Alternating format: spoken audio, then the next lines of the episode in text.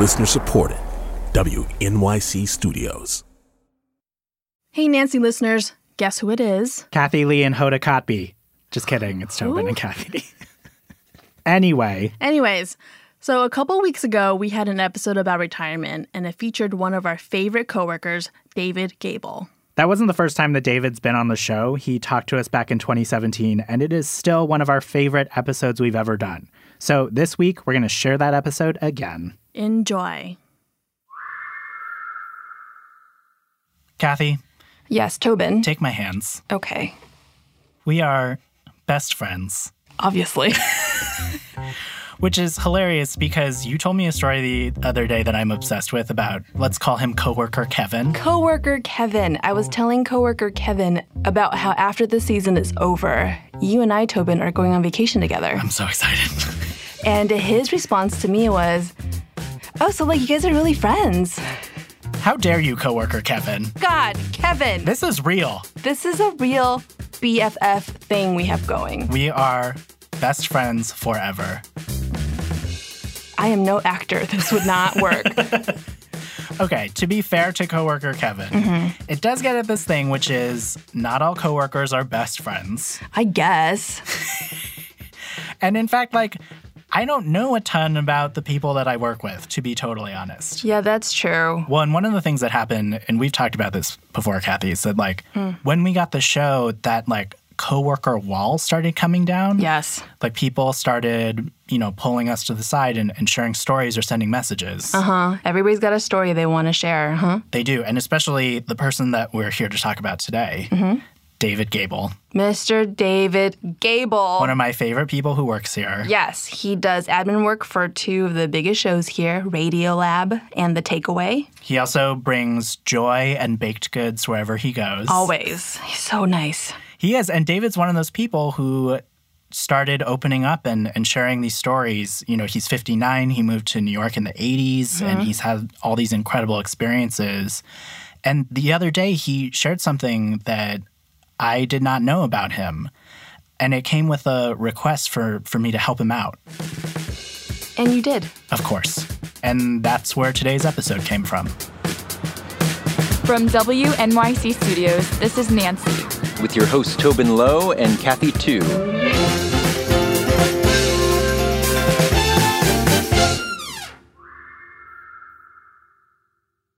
We're finally doing it, Tobin. We're, it's it's all happening. We've been talking about it forever, and I it's know. finally happening. I know. Can I have you introduce yourself? Okay, sure. I'm David Gable. I work here at WNYC, Yeah, and that's how we know each other. and that's how we know each other. I know. Which is, uh, it was crazy to me because when I was getting ready for this conversation, I was um, thinking about what questions I had for you, and one of them was so basic because even though we work together, I don't know like where are you from originally? Milwaukee. You're from Milwaukee. Mm-hmm.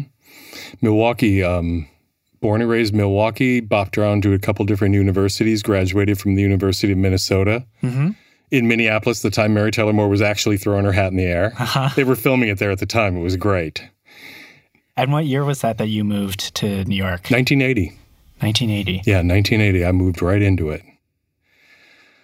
Stephen and I met, and he was in graduate school, and I was in undergrad, and he was a native New Yorker. Mhm. So I had it was so easy because he moved back like six months before me, and he's calling me trying to pick out an apartment in New York, and I don't know New York.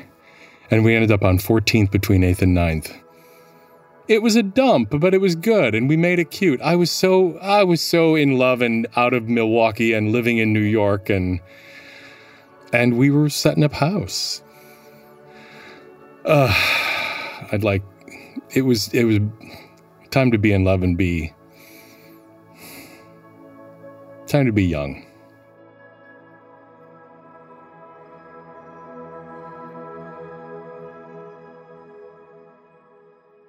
And yes, it was a sexual playground. You couldn't go home. You couldn't walk home without someone cruising you on the street or you giving into it and going into their apartment or the alley or the doorway or I mean it sounds ridiculous but we didn't have cell phones so you're you're not grindering you're you're cruising. And it was fun. It was really fun. We paid for it a little bit but it was fun. Was there was there a moment for you that you felt like you realized that it was it was changing that sort of carefree atmosphere? Yeah, when you saw people starting to get sick and saw people on the streets in New York in the mid to late 80s looking gaunt, looking skeletal, with that lipodystrophy sunken look, and it was common. You saw it all the time, all the time. That was what put it in the air because I was not an activist. I was not as angry at Reagan as I am now. I was not acting up. I just wanted to keep dancing and drinking and all of that. But I saw it around me. And then people died. When did Stephen find out? When did you find out about your status? Stephen died in 88. He died in January of 88, January 28th, 1988. And, um, you know, he was just getting sick. They didn't give it, a, they used to call it ARC. And he would kind of go from doctor to doctor to get a diagnosis he liked better or that he could deal with. I look back at pictures now. The last Halloween party he threw, and if he was dead then three months later, um, you can see it. I mean, now we know what it looks like. Right. You can see it. Um, wow, it was fast then. It was super fast. He was pretty fast. Yeah. How old are you? I'm 29. Which is how old I was when he died. Hmm.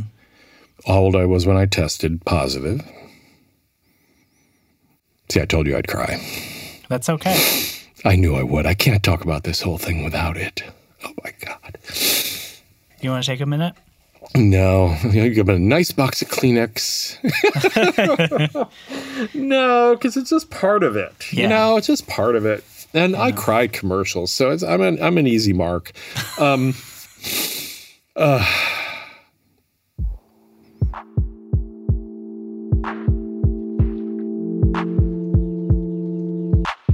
So you had this idea.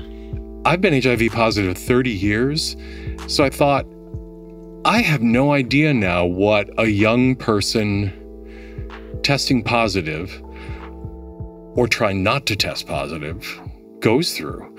All I know is the AIDS crisis.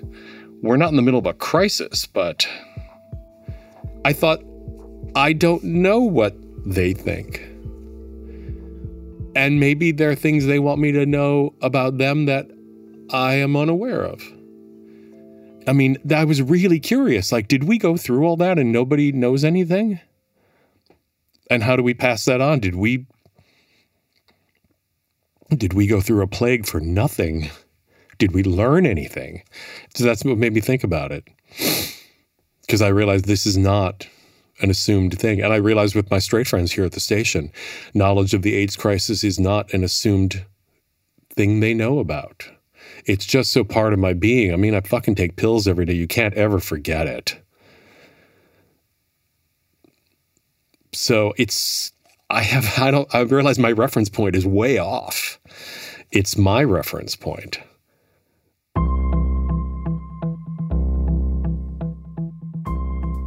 So, David, what we did is we reached out to this big New York organization. It's called Gay Men's Health Crisis. Yeah, GMHC. Right, GMHC. Um, and it's a group that's been doing HIV and AIDS work since the epidemic started. It was founded because of the crisis. And they've been doing HIV and AIDS work ever since. Mm-hmm. Uh, and so, not only do they work with people from your generation, they actually work with people who have become positive since then. Uh, and so we told them what you wanted to do, and they found us someone for you to talk to. He's a guy named Dominique Crisden. He's 32, HIV positive. He used to work for them, actually. Okay. Um, and he's going to join you in the studio. Terrific. That's coming up after the break.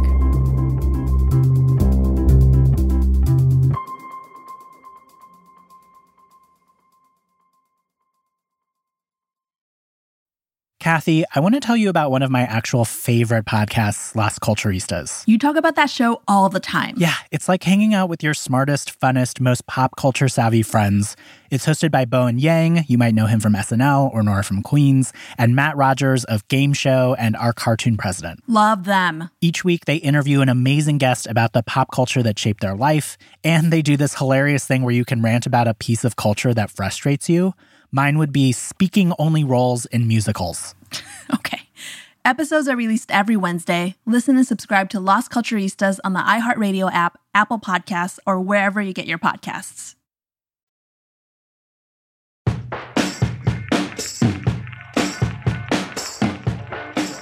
I'm a part of a community called the House and Ball community.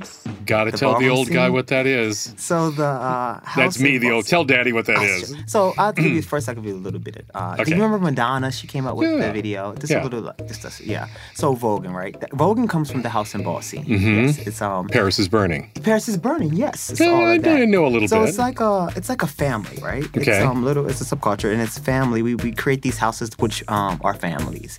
And inside these houses we do have parent roles, like we have the mother of the house, the father of the house, and things of that nature. Do you And, uh, live together? no, so we don't live together. So we call it the house because it, it was taken from like the designer houses, like the house Oh, of Gucci, okay. the house Okay. of Cartier, things like that. And then how did that lead you to GMHC?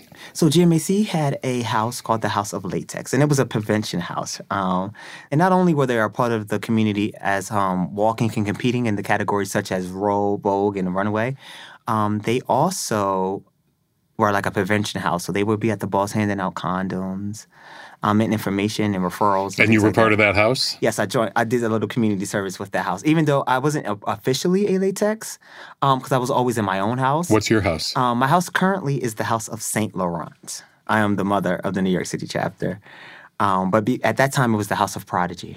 So, When did you first test positive? uh, 2000, First, what a stupid way to say it. You only do it once. Yeah. When did you test positive? 2008. I felt really invincible at the time Mm-hmm.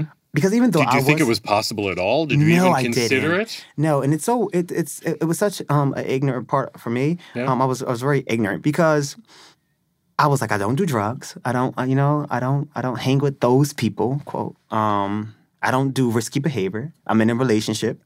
I'm faithful. My partner's faithful. So um, there's no way that I can be positive. Um, my partner couldn't, even if he was cheating, you know, he had a really fit body. He took care of himself, health conscious. He doesn't have nothing. I wouldn't know he had something. And at the same time, like I said, I was working at GMHC where all the information is there, right? Um, but I still felt invincible and I still was ignorant around the fact um, that anyone can get it. What made you go get the test? I got a call from someone just saying that I should get tested. Um, that my lover was cheating on me, being messy. The person was being messy, but at the same time, I was like, okay, whatever. Mm-hmm. And I uh, went to go get tested. And um, it was a shock to me when I first went to go get tested because they, uh, you know, they said, you know, you are HIV positive. I'm like, what? Me? No. Tell me about that day. Um, wow. The day I found out that um I was positive still is like um still very touching and painful. I was talking to my friend because my friend tested me, and I could tell something was a little different because when he came in, his it's like his whole aura was like, "Oh, Dominique, I got to tell you something." So I knew right then and there, and um, stomach dropped. Um, I broke into a sweat. Um,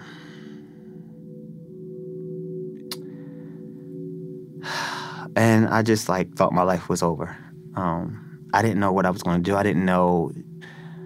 I really didn't know how I was going to like make it. Right. Um, so I didn't know if I could tell anyone. Um, how would they look at me? How would my job look at me? Mm-hmm. Being Oh, that I'm- yeah. right. Yeah. How am I? How, how am I telling people to use safe sex and You're you're in you're working in prevention. working in you're working in prevention. prevention Yeah, central. Yeah. Well, I lose my job is what I thought, right? Um, What happened? so I sat in that. I sat in that for a couple of maybe a month or two. Just just me knowing my status and just keeping you- it to myself, not disclosing to anyone. You didn't tell anybody. I didn't tell anyone. Um, I stopped talking to my lover um, at the time, and you know, I just was like, it's it's not gonna work out. I didn't confront him or anything. I just sat in that space. Um, So you didn't even tell him. no, Wow. I didn't even tell him. Wow. Um, and so um, the first time I ever disclosed it to someone was we were having a group at GMHC, and we was work, working at um, we was working with um, at risk youth, and there was this bold and brave young guy who was sharing his story with us. He was surrounded by his peers, and they all looked like, "Wow, okay." And then they they started making little comments like, "Well, we knew you were sick because you were very thin," and it kind of like hurt me, right? And Yeah. I said, "Well, you can't never tell the way a person looks that they have HIV." And I don't know what came upon me, but I said, um, "I have HIV. Do I look like I have HIV?" And you can hear a pin drop. Even my boss looked at me and and I was like, "Yeah, I just did it. I just did it." And that's when um, the first time I really felt free. I felt free. Wow. And so from that point on, were you at ease? Were you Um, I was at ease for a while. Um, being that I had the support, like I said, of GMHC, so that's where I worked at. That's where I spent a lot of my time at. Um, so everything was great. I, what I believed, what I thought I was great, right? Um, I thought everything was fine because I was there with people that supported me, that loved me, that understood, right, and didn't judge me. Um, But what if you go outside that circle? exactly. Yeah. What if you go? So yeah. when I started to venture outside of the circle and started like having a life and going to the clubs and even in the ballroom scene where I was so respected, right? Um, I'm, I was popular in the ballroom scene because I was a trophy winner. I was very popular, and um, I had a lot of people looking up to me as a leader. So when I did come out, that changed, and um, came out about your status, that it is- yeah, it, it changed. Yeah. In what- how um, stigma. And, did and people say something to you, or did Yeah, you just? it's dirty little things. You'll hear him mumble. You'll hear him say stuff. I remember one time I was inside of a club and I walked in a club and for some reason, like it was a really dark club and the spotlight was shining on this one person. And I can read his lips, right? And he said, he's cute. And his friend turned around and was like, child, he's dying. So that's like a term they say about when they're kind of defining somebody with HIV. Um, he was like, child, he's dying. And I was just like, take a step back. And I was like, okay, time to go home. And um, and I started experiencing that more and more, right? Um, I just started hearing things in my own community that didn't sit right with me. People being judgmental and so much hate, right? Mm-hmm. Um, I'm surprised at that because I thought if you're testing positive now, you've got information and you've got medication and you have all these things I didn't have. yeah, But I had that same kind of stigma. yeah. Stigma's still. Let me say something. I'm Stigma I'm is still unfor- alive. I'm sadly Mm-hmm. surprised to hear it. it's hurtful, right? And um, especially for people to when I say that looks like me, because we have to fit, we have to go through like what it is to be gay, right? We know how hard that is, right? So not only do I have to go through that, I have to go through what it means to be black and gay, all right? What it means to be black and gay and HIV positive. What it means to be black and gay and HIV positive, as well as being feminine, all right? What it means to be black and gay and positive, feminine, and believing in God. And that's a lot. And you come from a really religious family. Yeah. The day you told your family, how long after you tested positive? Oh, what was that? Maybe. Did it take a little time or did yeah, you it took do a little it right on? time. It yeah. took a little time, and I, I, mean, I didn't disclose. I, I kind of got caught. My mother was snooping around and saw some um, paper. Okay. Um, and I- on the paper, You know, I it was from, from HRA HASA. I was signing up for a program to help me with like my medicine, Medicaid, and all that. And she's, "What is this about?" And I was like, "Oh, that's someone I work for." And mom, being mom, she did her investigation, and she that's when she found out. And you know, it was like the Batman line, like one call she made, and it called like all my aunts, all my uncles, my grandmother, and everyone was like, "Hey." How long have you been positive? Why you didn't tell us? I'm glad she found that paper. Yeah, I'm glad she found it. Would you have got, gotten around to telling her? Um, I don't know. Never say never. Um, yeah. Parents are different. I Parents mean, are different, but I didn't want to be a disappointment. I'm the oldest child as Okay. well. I have little brothers. And at that time, I was like, oh, this is, this is a disappointment, right? I come to New York to be this great person, to be the first person in my family to go to college and to be somebody, and now look, right? Because um, when you think about somebody being gay, the first thing they think is, oh, you're going to catch AIDS, right? So now I have to go back and See, say, that- hey, I'm gay, then I got Yeah, AIDS. actually, go back to that. From my age and testing positive so long ago, Yeah. Um, we didn't know we were going to get AIDS. So I know when I came out, it was like, Oh yeah, and things have changed yeah, you're huge. gay, you're going to be gay, you're going to you're going to get sick, all right? That's Yeah. that's what it was. So See, now- that's the that's the comment that made me go, huh? I And guess then nowadays, it's not even that. Now it's like you're going to be gay. You don't have to get sick if you take this blue pill. Take PrEP, and you don't got to worry about ever getting sick. What do you what do you take? Um, so I take uh, Complera. Don't even know the name of that one. Oh yes, yes, yes. I'll take Complera. It's a cocktail. Okay. And I can't pronounce like so many of the different ones. That's the pieces of it, yeah. yeah, I just I take Complera. And I And it sounds so pretty. I'm taking Complera. it sounds pretty. It's like a it's pretty know, now, Right. right? It's pretty knowing that um one pill that all I have to do Is is, it take- really one pill? Yeah, that's all I have to do is take will, and it's Oh, pretty you because dog. I have never taken only one pill. Well, I take one pill for that, so I have a lot of other things going on. Yeah. Um, I fell into a depression, stopped taking my meds at one point, um, and I contracted um, a meningitis. Right. Um, I was drinking a lot, started facing like liver failure, so I I take a lot of pills, but not for the HIV, but complications from the HIV. Mm-hmm. Right. Um, Oh, me too. I mean, But- at one point, I was getting high cholesterol because of one of my HIV drugs. Mm. So I had to take extra cholesterol medicine on top of it yeah. because I couldn't stop the AIDS drug. It was an old one. They don't even give that to any people anymore. Yeah. But um being life, like knowing I have to take these pills and knowing that it's a part of surviving, um, is what gets me through it, right?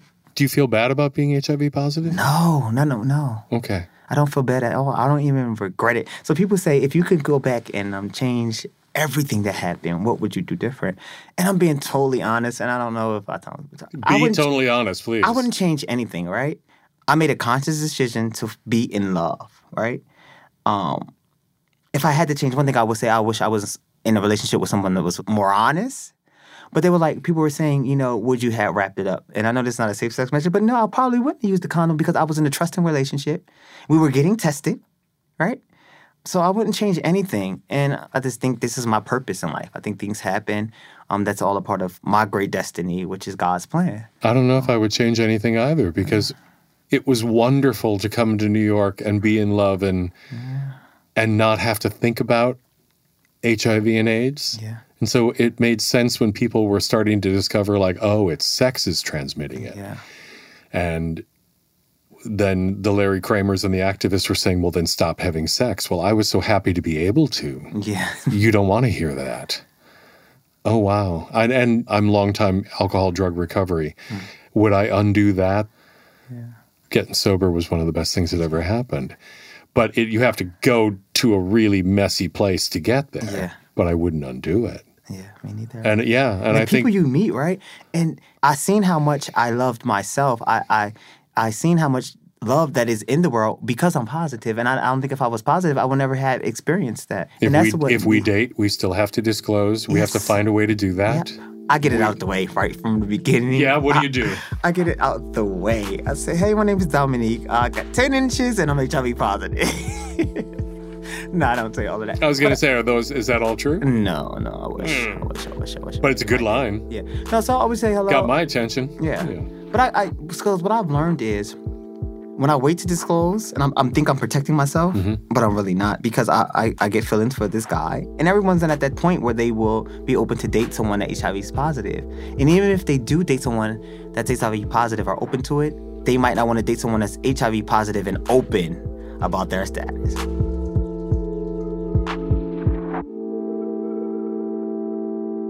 When you hear someone my age talk about the 80s or what it was like or everybody was dying, what do you think? we're still dying. It's just that it's different. Um, I think a lot of I, I see a lot of my young black youth dying still to this day. Now it changed. The, the communities that that are dying um changed. So and it's not talked about as often. And but it's still around. AIDS crisis is still around. How many friends of you of yours have you lost?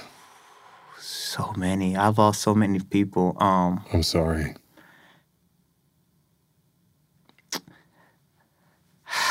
Yeah.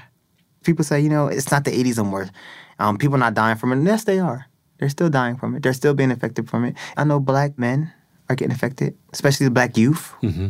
We're getting affected. And um, we're still dying, right? Um, a lot of the It's stigma. not, cu- it's not cured. no, it's not cured. What do you think the future's going to be? What we make it, all right? What are you making it? What we make it. So we're going to make it. We're going to keep on educating. Mm-hmm. We're going to keep on fighting. We're going to pray. We're going to educate.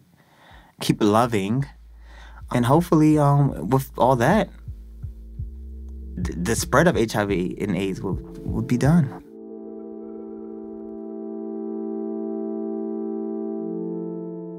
Anything you want to know about me living in the 80s and being where I'm at now? What do you want to know from the old white guy? The old white guy. Um, how are you making it?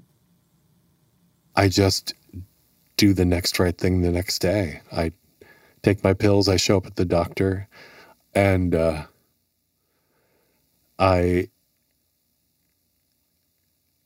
try to be useful. I it's very important to me what we're doing here.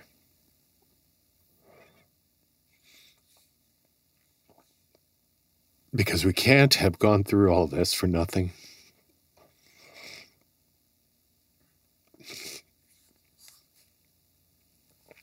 We can't forget about it. That's why I wondered like, what do young people know? What don't they know? How do we pass this on? How do we make this worthwhile? And uh, I remember being told early on by my one of my best friends, because the guy I loved who died wanted to look the other way all the time. He wanted to go to a different doctor who'd say something different than what he wanted to hear. And I go back to what my original doctor said was just be informed. And my best, best friend said, if that means that the doctor wants to see you every other day, I want you to show up every other day. And not every day is a medical problem for me. I've been spared. I have not landed in the hospital. I did not lose every friend in the world, but I'm still living with this every day. Mm-hmm. And it just becomes, it doesn't become you, but it becomes a fact about you, and you need to just deal with it. So I show up. It's probably it. I just show up every day. And that'll make this worth it. Somehow, my bunch of guys led to the next bunch of guys, led to you, and you will lead to them. And hopefully, we'll keep talking about it. Yeah. I hope so. Um, I want to say thank you. Thank you. Thank you. Um, don't Means a lot. Yeah, don't stop doing what you're doing. You neither. do not Keep going stop. on. I Um, mean, I love that you're talking to people. yeah, and I love that you're talking to people still. All right. Thank you, my dear. All right. Hug time. Oh, sweet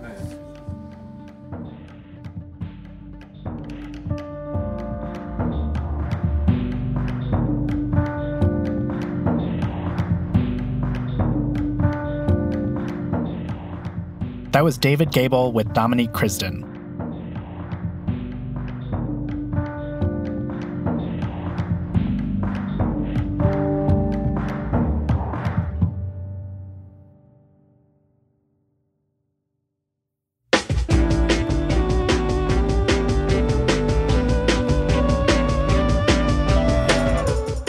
That's our show. Let's do some credits. This episode was produced by Matt Collette, edited by Jenny Lawton, and sound designed by Jeremy Bloom.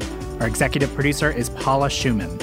Special thanks to Krishna Stone at Gay Men's Health Crisis. I'm Tobin Low, I'm Kathy Tu. and Nancy is a production of WNYC Studios.